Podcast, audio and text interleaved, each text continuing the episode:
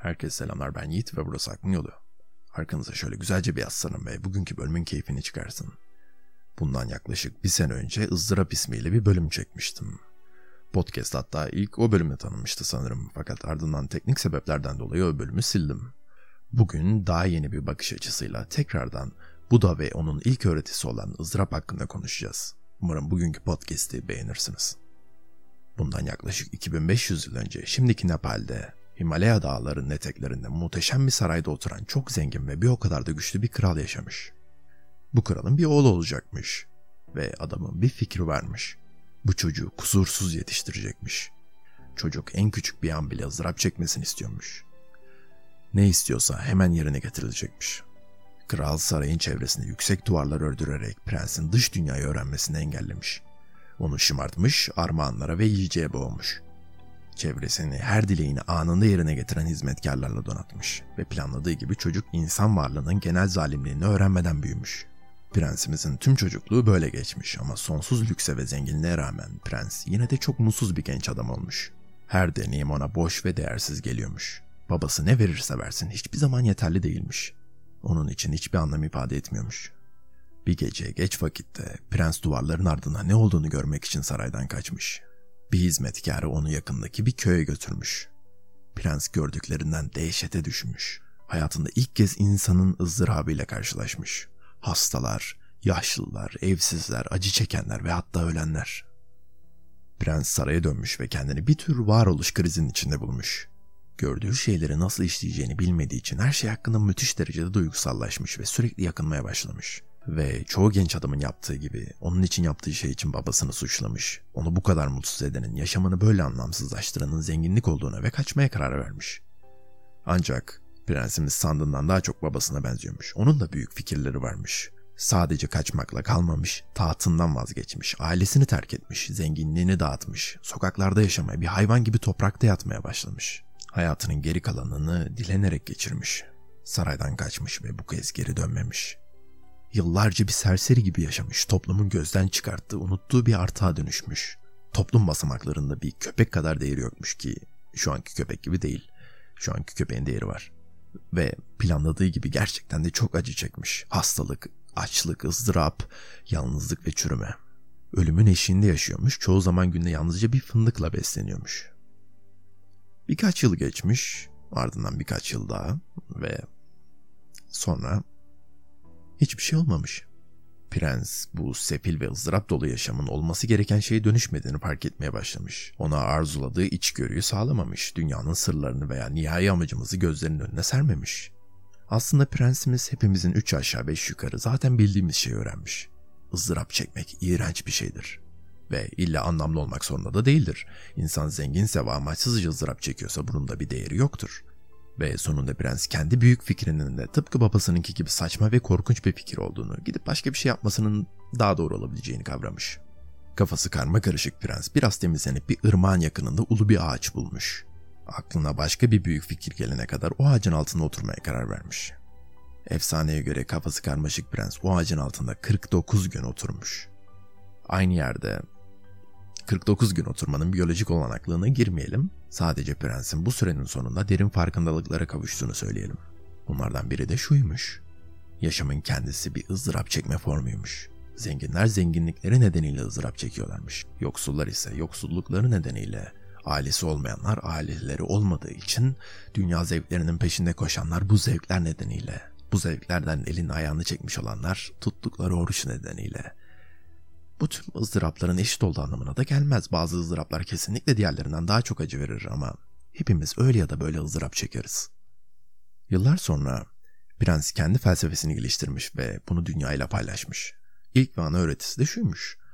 ızdırap ve kayıp kaçınılmazdır ve onlara karşı koymaya çalışmaktan vazgeçmeliyiz. Bu prens Buda'dır.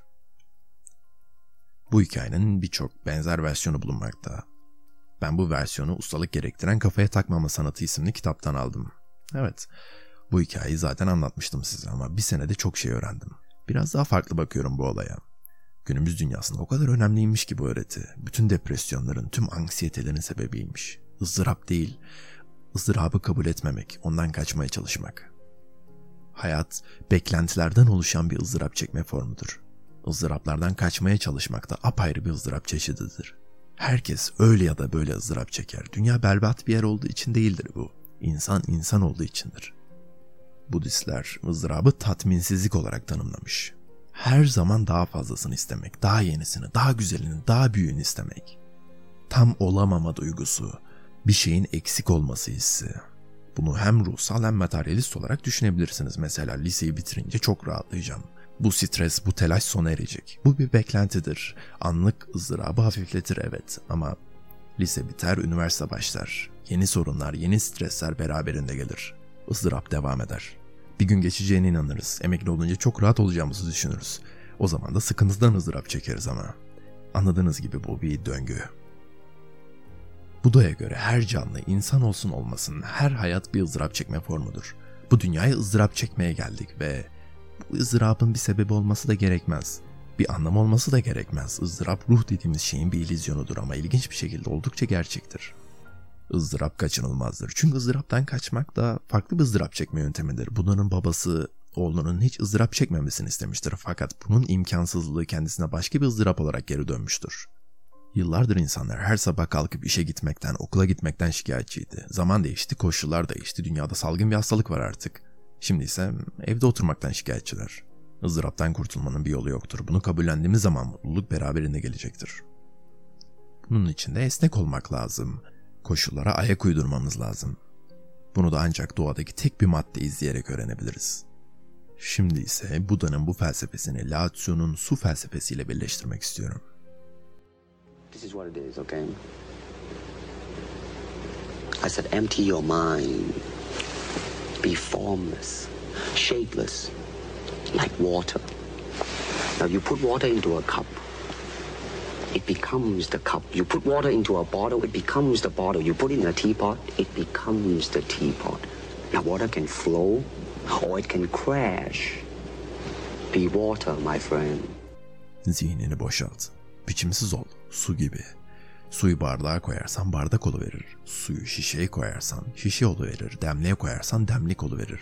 Su hem akar hem de yeri geldiğinde gürler. Su gibi ol dostum. Su en yumuşak ve en verimli maddedir. Yine de sert ve katı olanın üstesinden gelmek için ondan daha iyi bir tercih yoktur. Doğada hiçbir şey, hiçbir ızdırap su ile rekabet edemez. Yaşadığımız dünya hatta bizden önce atalarımızın yaşadığı dünya bizden tek bir şey beklemiştir. Sert ol, kaya gibi ol, sağlam ol. En küçük rüzgarda sarsılma, ızdıraplara karşı koy, hayatta kal. Hayatta kal evet.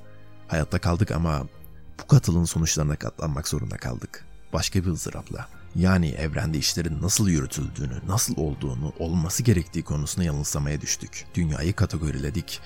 Bazı şeyleri ayrı kutulara koyduk. Bize benzemeyeni dışladık. Güçsüz eyledik, ırkçılık, cinsiyetçilik, nefret aşıladık. Evet kaya gibiydik, serttik ve bu sayede hayatta kaldık. Peki ne kaybettik? Tek bir şey kazandık, daha fazla ızdırap. Su görünenin aksine son derece dayanıklıdır.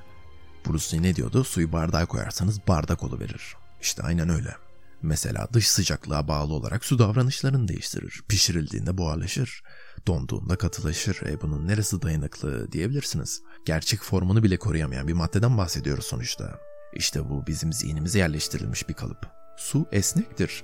Böylece su uyum sağlayarak birçok farklı durumda hayatta kalabilir. İşte bu yüzden dayanıklıdır. Su hava sıcak olduğu için oturup ağlamaz. Buharlaşıp yoluna devam eder.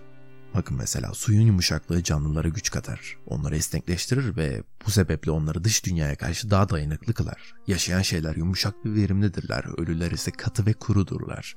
Örneğin canlı bitki esnek ve nemlidir öyle değil mi?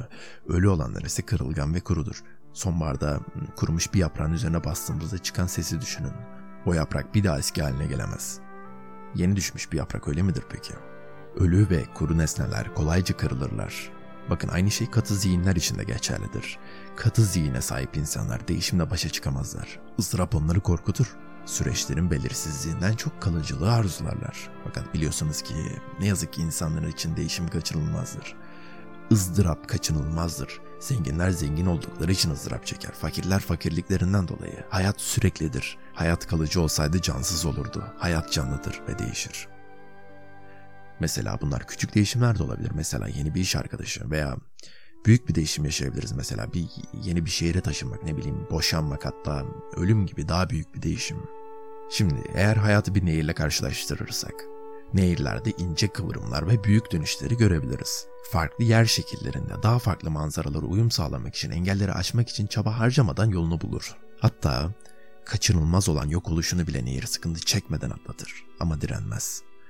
Başka bir nehire karıştığı için veya büyük bir okyanusu döküldüğü için ızdırap çekmez çünkü bunların hepsi nehir için yeni bir deneyimdir.